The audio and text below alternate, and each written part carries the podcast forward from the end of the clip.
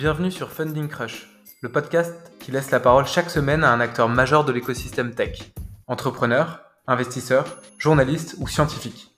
Je suis Jonathan Uzerovici, partenaire chez eVentures, et toutes les semaines, nous menons avec d'autres investisseurs des interviews de 30 à 40 minutes. L'objectif est d'extraire pour vous des conseils concrets et pragmatiques pour mieux comprendre le monde du venture capital, les levées de fonds et les étapes importantes dans la vie des startups. Bonne écoute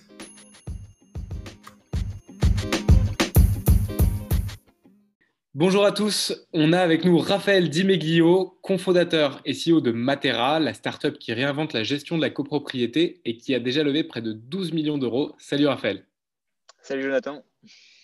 Comme petite intro pour tous les copropriétaires qui nous écoutent, est-ce que tu peux nous dire pourquoi on devrait tous passer sur Matera pour la gestion de notre copro et parcourir un peu le produit?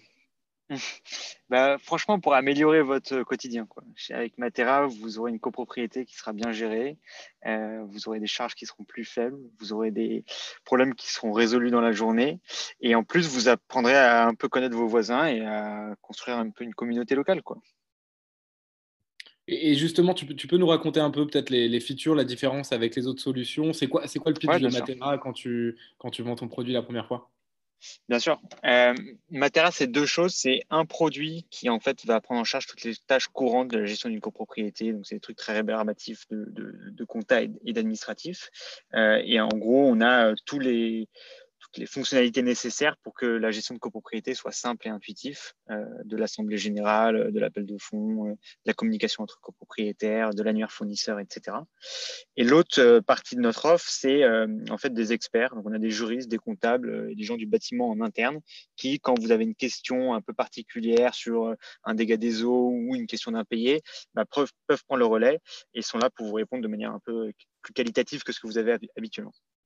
Matera, c'est une startup qui opère dans un gros marché, un marché qui est régulé et oligopolistique, donc où il y a des solutions un peu plus anciennes qui euh, dominent. Euh, et c'est le sujet dont j'aimerais majoritairement parler aujourd'hui. Donc, on va, on va, dans une première partie, on va, on va aborder ce sujet-là. Euh, est-ce que pour, pour, bien comprendre la dynamique, d'abord, tu peux nous décrire un peu le paysage concurrentiel dans lequel s'inscrit Matera? Et, et, puis peut-être nous raconter un peu, quand tu as monté la boîte il y a 2-3 il y a ans, comment vous vous êtes fait une place auprès du client final quand il y a des si gros noms sur le marché euh, qui euh, voilà, dominent ce marché oligopolistique Bien sûr, donc en, France uniquement, c'est un marché où il y a, on estime entre 600 000 et 800 000 immeubles en copropriété. On n'a pas le chiffre exact, mais il y a un registre qui a été lancé, qui est tenu par, l'ANA, grosso modo, et qui enregistre toutes les copropriétés aujourd'hui. Donc on aura des chiffres à l'avenir qui seront plus fiables. Ce qu'il faut savoir, c'est qu'il y a 600 000 à 800 000 immeubles en copropriété. Donc, c'est vraiment un énorme marché. Et en effet, historiquement, euh, le marché est, euh, un peu euh, dominé, si tu veux, par des gros acteurs qui sont les gros administrateurs de biens. Il y a Foncia, il y a Nexity, il y a Citia, il y a Sergic. Et en gros, ces gros administrateurs de biens ont à la fois une activité de syndic, mais aussi de transactions, donc ils font les achats et ventes d'appartements, une activité de gestion locative et une activité de courtage d'assurance pour la plupart. Et donc, euh, ça représente, euh, ce qui est vrai, c'est que ça représente des milliers d'emplois et ça représente un PIB, euh, enfin une part dans le PIB qui est, gigantesque. Et donc, ces acteurs-là sont hyper puissants. Il y a même le, président de Citia actuellement, donc, qui est le troisième acteur, c'est un ancien ministre de Sarkozy, c'est le député maire de Tours. Donc, en fait, c'est un, il faut vraiment voir ça comme des acteurs hyper puissants en France, avec une connexion politique qui est très forte et euh, qui représente des, milliers d'emplois et, euh, et, des chiffres d'affaires gigantesques. Et donc, pour se faire un petit nom là-dedans, c'est pas c'est pas évident et pour même acquérir des clients, c'est c'est pas évident. Et, euh, et, donc, ça remonte à 2017 quand on a commencé la boîte. En fait, euh, le, constat de base, c'est que euh, beaucoup de copropriétaires sont satisfaits de leur syndic. Les syndics nous disaient aussi en off, euh, franchement, j'en ai marre de mon syndic, j'en ai marre de mon métier. aller en assemblée générale pour me faire engueuler, c'est pas une vie, quoi. et donc, nous, ce qu'on a, l'approche qu'on a eue, c'est de dire le modèle est, cassé, ça sert à rien de mettre un gestionnaire pour 50 immeubles. Il faut construire l'outil et le service qui va permettre aux copropriétaires de se passer du gestionnaire et de gérer plus directement. Et c'est ce qu'on fait depuis quatre ans. Et en fait, pour accueillir nos premiers clients, on avait deux possibilités. Euh, sur les 600 000 à 800 000 immeubles en copropriété en France, aujourd'hui, il y en a 80% qui sont gérés par des agences traditionnelles, donc c'est les acteurs dont je te parlais au début, et il y en a 20% qui sont déjà gérés de manière euh, directe. au début de Matera, qui s'appelait Helicopro à l'époque, on, a, on, a, on avait décidé de, se dire, bah, en fait, les 20% qui sont déjà gérés de manière directe, euh, on va aller leur fournir un outil, ça va être vachement bien pour eux, ils font ça sur Excel ou à la main, ça va leur faire gagner du temps, etc. Sauf que, euh, et notamment suite à une discussion avec quelqu'un que tu connais peut-être qui s'appelle Bruno Rayard de chez Otium Venture, avec qui on avait fait genre 4, 5 rendez-vous, je crois, et, qui à la fin n'a pas investi dans la boîte. Euh, mais bon, c'est pas très grave. Euh, il nous avait dit, les gars, franchement, le gros du marché, c'est clairement les 80% de copropriétés qui sont aujourd'hui administrées par, par un syndic traditionnel. Si vous voulez vraiment savoir si vous avez un potentiel pour votre boîte, il faut vous confronter à ce marché-là. Et en fait, le gros avantage, c'est que les gens qui sont déjà gérés de manière autonome, ils payent zéro et on a, il faut, les convaincre de passer à notre, offre qui représente un, montant d'argent pour la copropriété. Alors que les 80%, ils payent aujourd'hui déjà des honoraires très élevés à des administrateurs de biens et ils ils font des réductions en passant chez nous. Donc c'est plus facile de convaincre ces gens-là et en plus c'est plus facile de faire euh, de l'acquisition sur le gros du marché, donc sur les 80%, que de targeter les 20% qui sont minoritaires. Ok, donc tu es passé euh, du coup euh, rapidement sur euh, la totalité du marché. Et depuis trois ans, vous avez beaucoup grandi. Peut-être que tu peux nous donner, donner quelques chiffres oui, euh, aujourd'hui, on est 100 salariés dans la boîte. On a 2000 copropriétés clientes qui représentent entre 40 et 50 000 copropriétaires. Quoi. Euh, et en fait, on a, euh, on a un cycle de vente qui nécessite une assemblée générale pour passer clients chez, chez, nous. Et on a plus de 1500 copropriétés qui attendent leur assemblée générale parce qu'elles ont été décalées à cause du Covid, qui vont être converties dans les, prochains mois. Et, du coup, maintenant que vous avez vraiment des milliers de copropriétés et que et qu'on entend par la bouche à oreille que de plus en plus de, copropriétés passent sur Matera.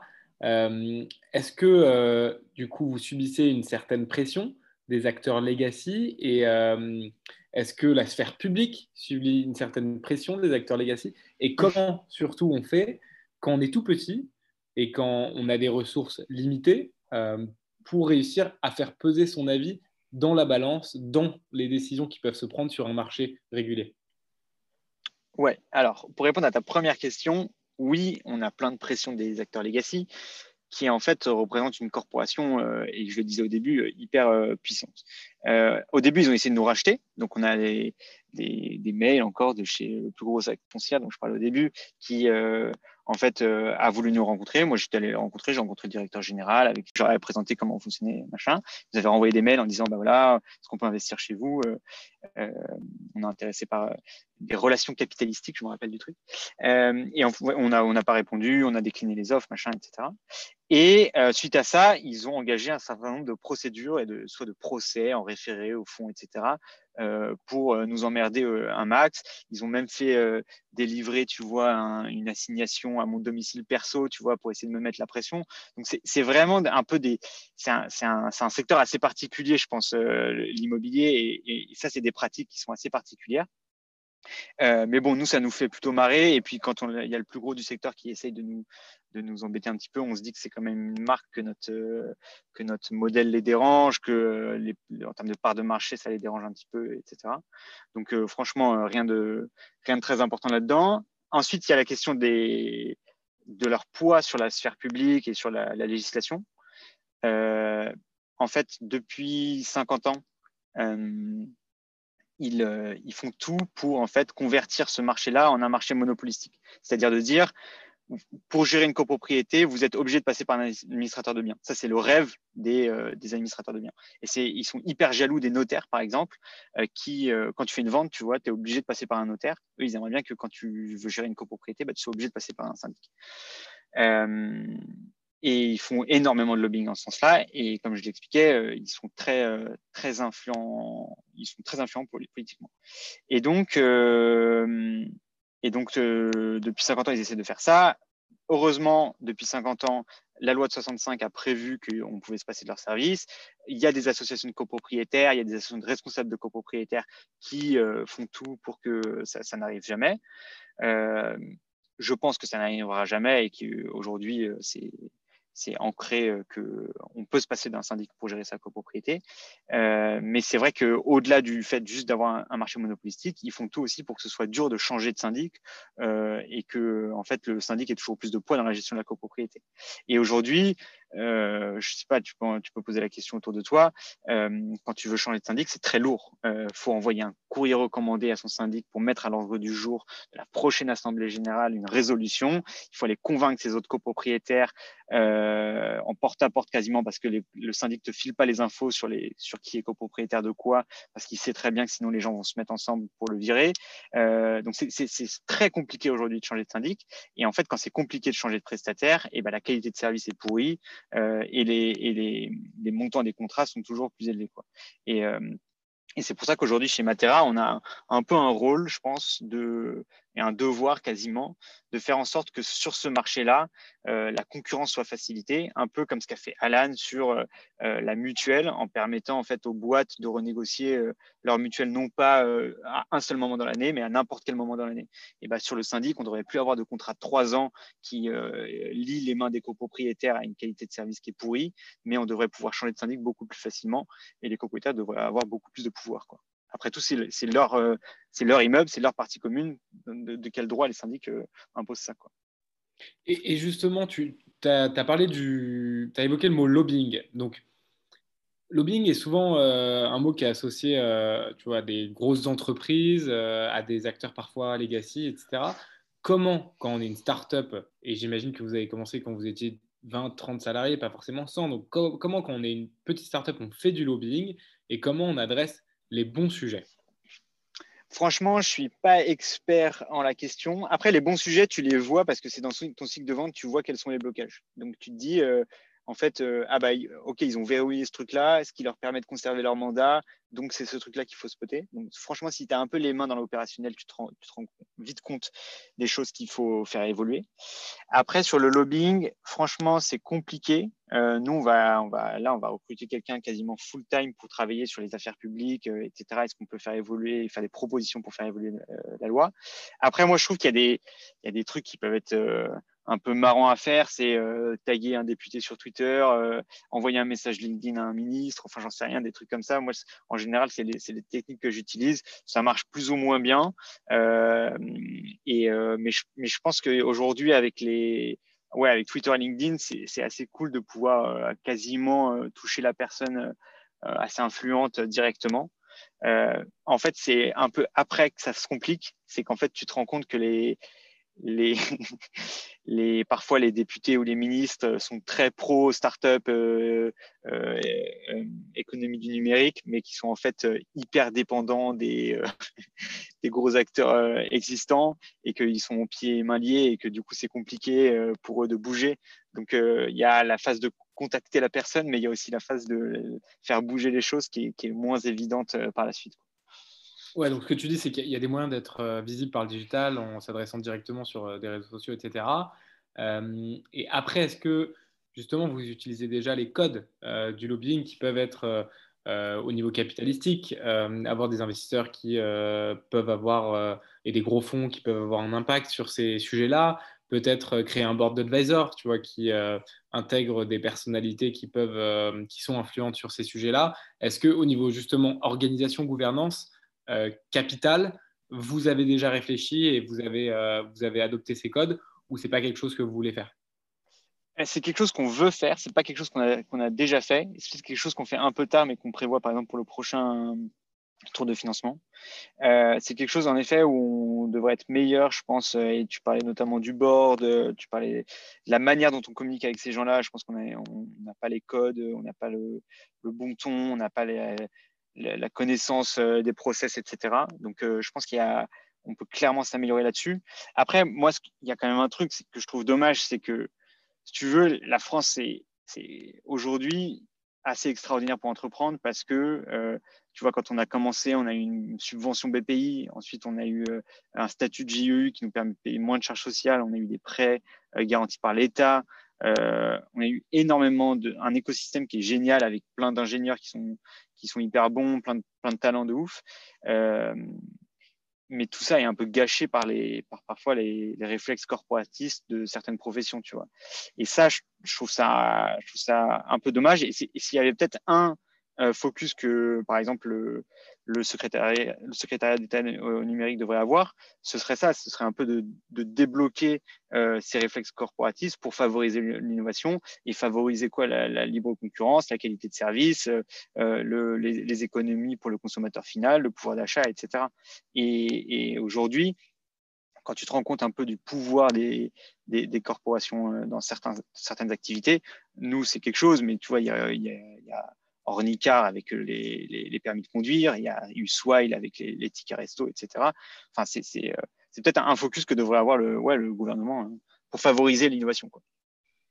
Justement, si, si, on prend un peu de recul, donc euh, je, sors un peu de Matera et je réfléchis euh, aux startups qui sont dans le marché réglementé. Donc, tu as Ornicar sur le permis de conduire, tu as Swile avec le ticket resto, tu as toutes les, hum, les, startups qui touchent aussi à une partie de la santé souvent.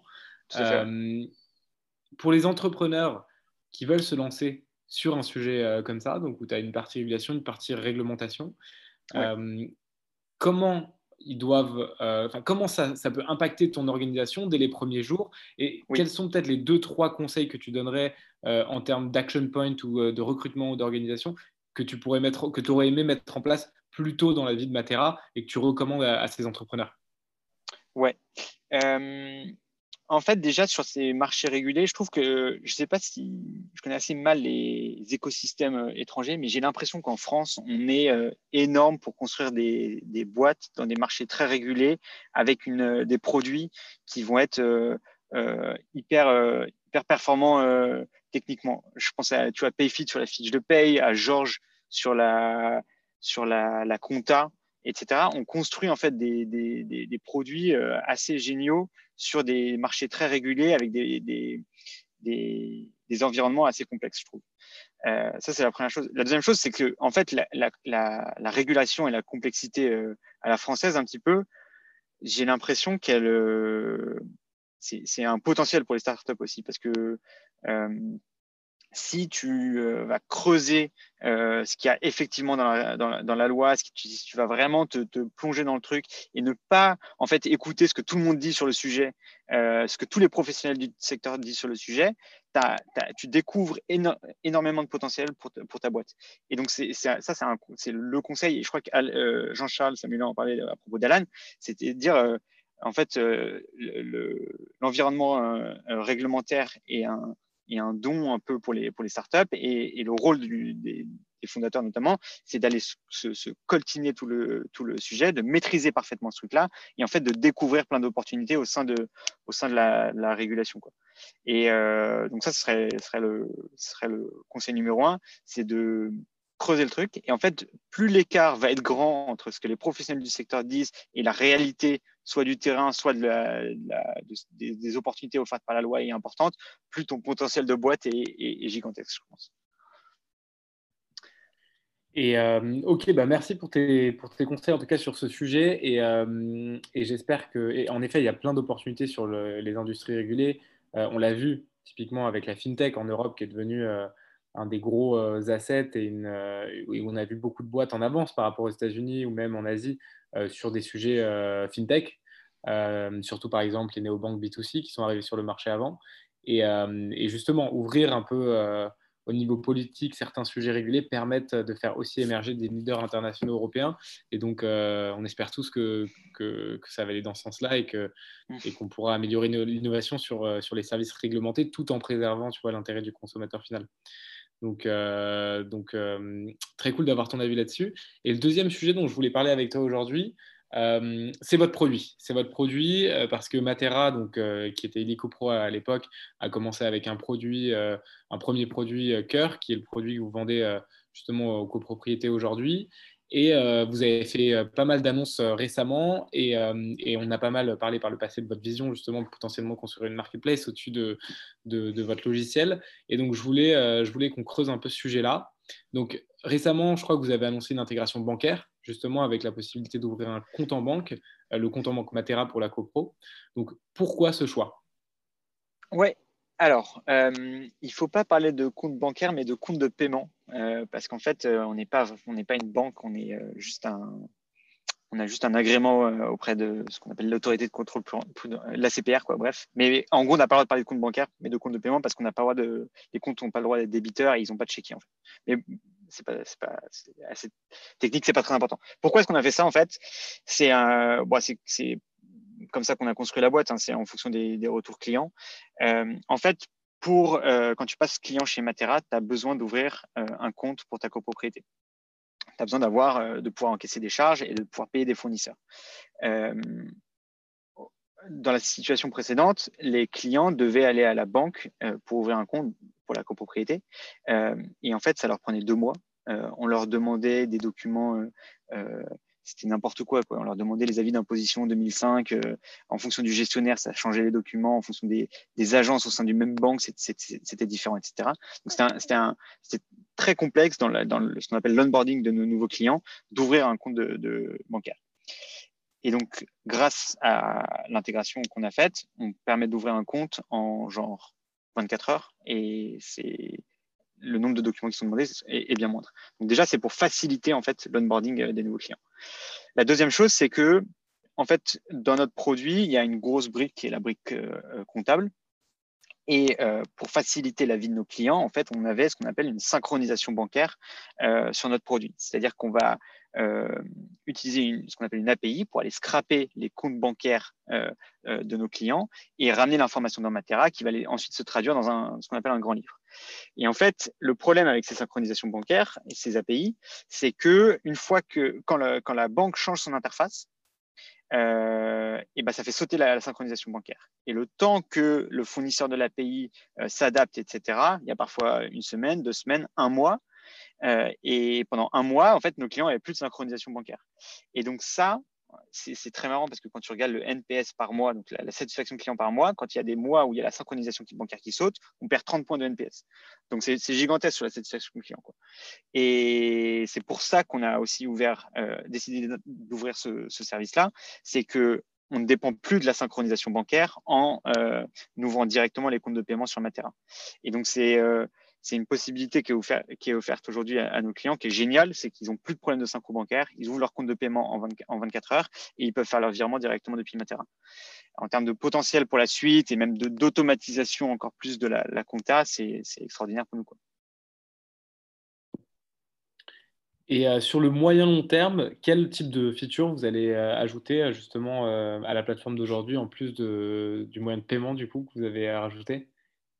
Ouais déjà, la première chose dont je me rends compte, c'est que ça fait un peu plus de trois ans, quasiment quatre ans euh, qu'on bosse sur le produit et et euh, faut pas perdre le focus sur le SaaS cœur, tu vois, sur le produit cœur de, de, Matera et sur la, les fonctionnalités cœur de Matera parce qu'il y a encore beaucoup à faire, tu vois. Et en fait, tu te rends compte qu'il y a plein d'opportunités pour aller faire, je sais pas, de la gestion locative, de la transaction, de la machin, etc.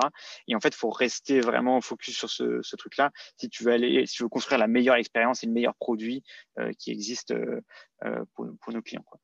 Euh, ensuite, on a, on a développé un, un, une autre chose qui, qui vient s'ajouter au produit existant, qui est un, un, marketplace de fournisseurs. Donc, c'est un, annuaire où en fait toutes les copropriétés clientes euh, notent les prestataires qui passent dans leur copropriété avec des plombiers, des artisans, des couvreurs, des électriciens, etc.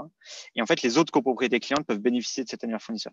Donc, ça, en fait, en sales, c'est un, énorme argument parce que avant, dans la situation euh, avec un syndic, on va t'imposer un prestataire euh, et tu n'as aucune visibilité sur qui c'est.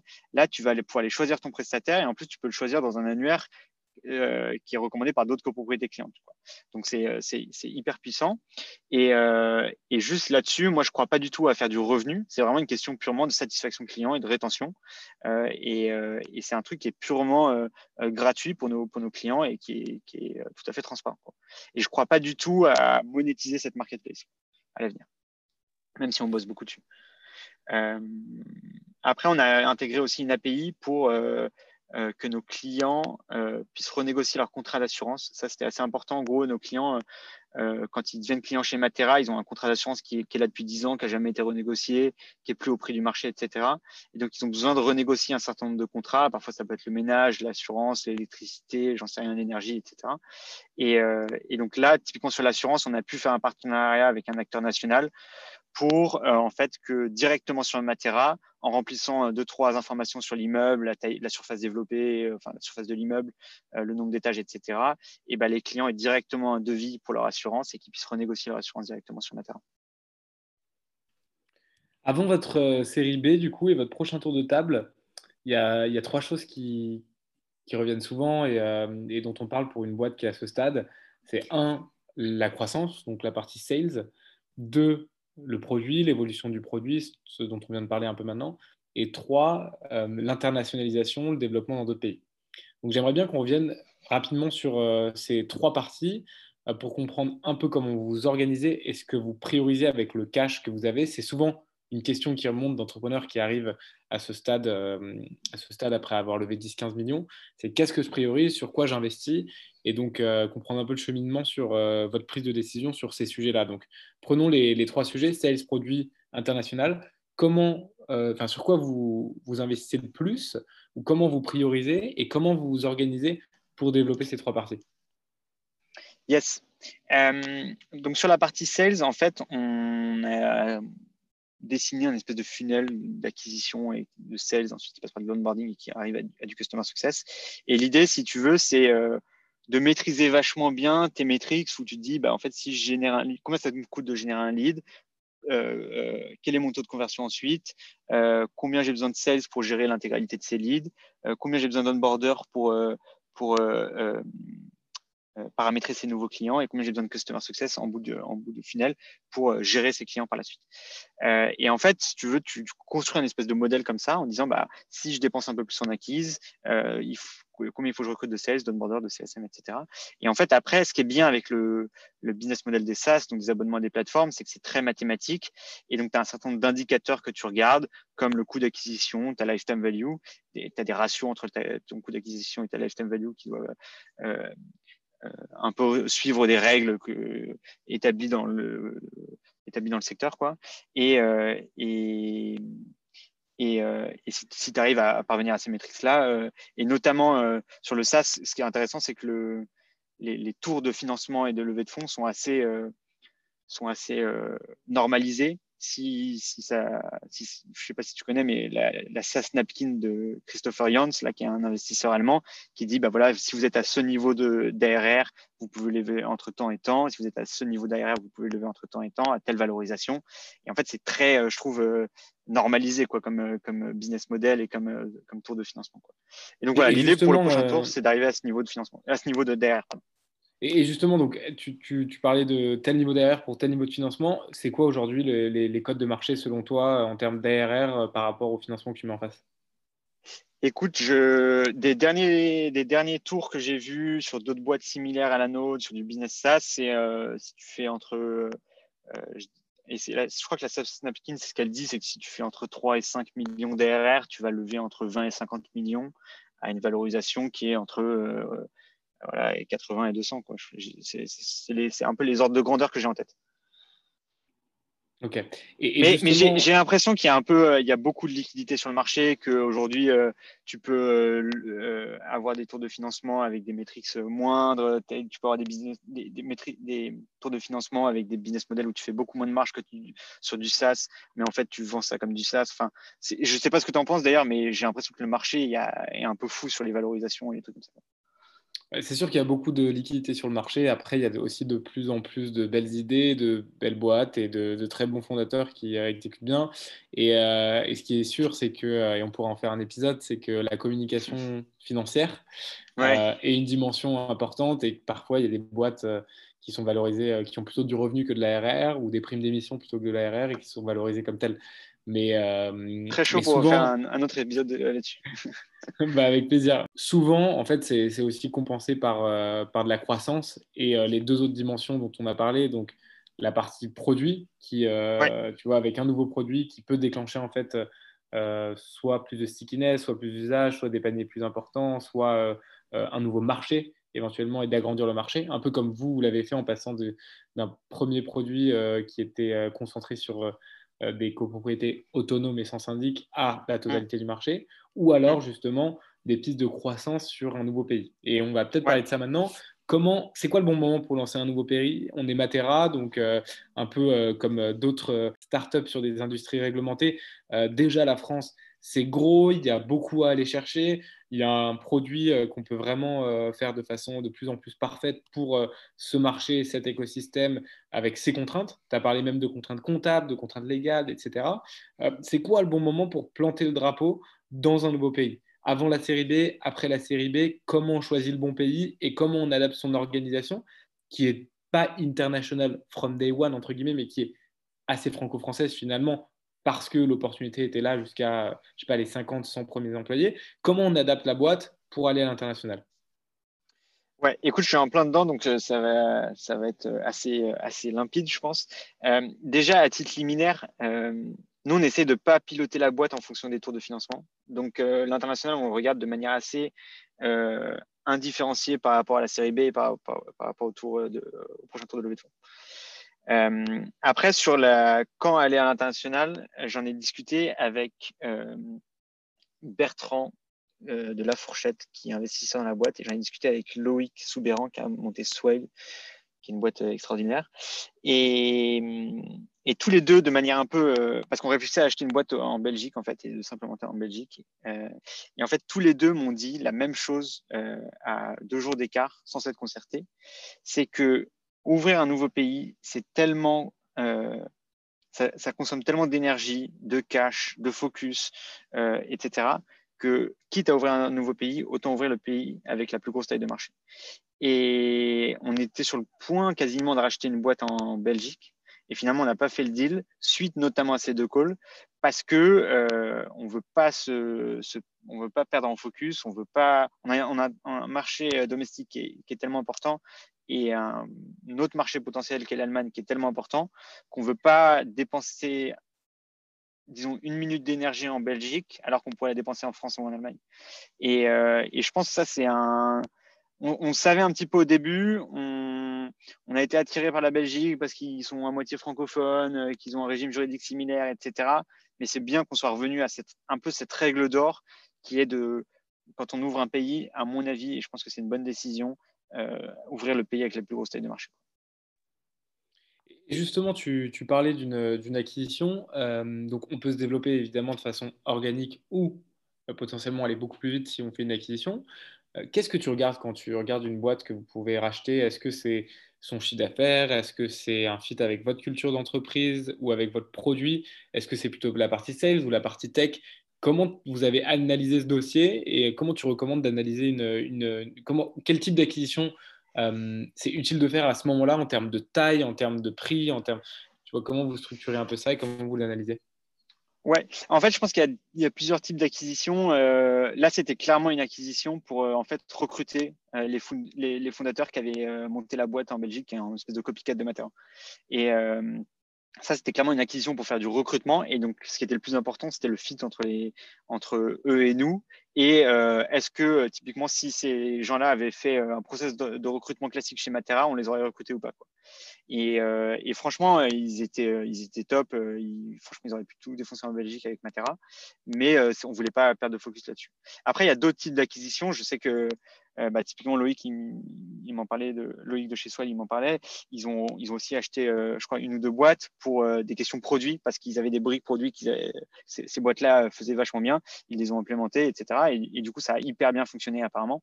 Donc moi, je, moi, je suis vraiment pas expert en, la matière. On a tout fait en organique depuis le, depuis le début, mais je pense que tu as différents types d'acquisitions et faut, faut pas du tout se, faut pas du tout se s'en prémunir. Et je sais que euh, comme euh, de Georges avait aussi racheté une boîte euh, qui était un peu l'acteur historique dans son secteur et que ça avait vachement bien fonctionné aussi. Donc, faut, franchement, c'est des opportunités. Quoi.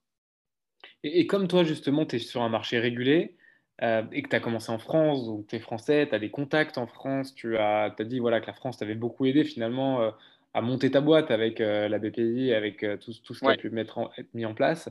c'est plus difficile d'aller sur un marché régulé autres, donc par exemple l'Allemagne, en tant que founder français. Donc, comment vous voyez votre développement justement sur un, sur un pays comme l'Allemagne? Organique, acquisition, est-ce qu'il faut trouver un, founder justement local un peu, un peu fort et très bien implanté dans, dans cet écosystème politique? Ouais, bah, on réfléchit même au prochain tour à, inclure dans le tour des gens qui auraient des connexions en Allemagne pour du potentiel marché B2B ou des choses comme ça.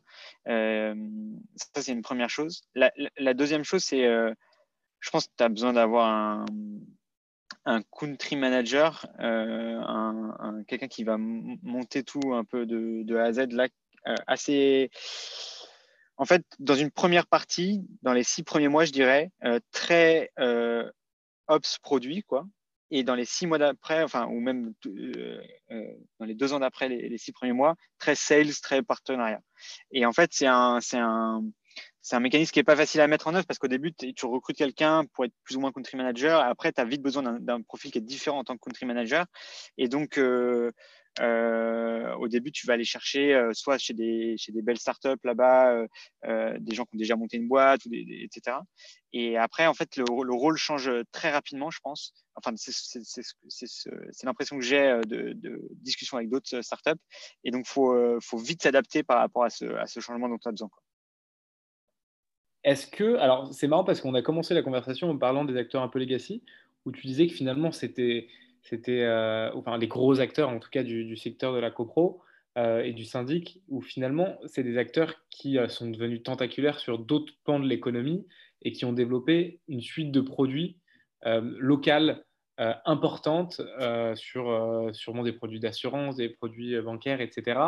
et ils sont devenus très gros sur d'autres activités.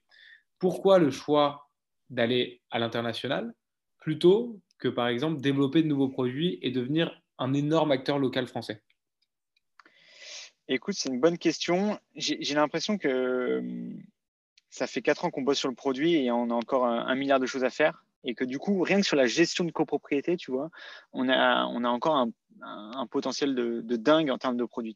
Et donc, euh, ça, on veut le faire extrêmement bien. Et quitte à le faire extrêmement bien, autant le distribuer euh, euh, un nombre de copropriétaires le, large, le plus large possible.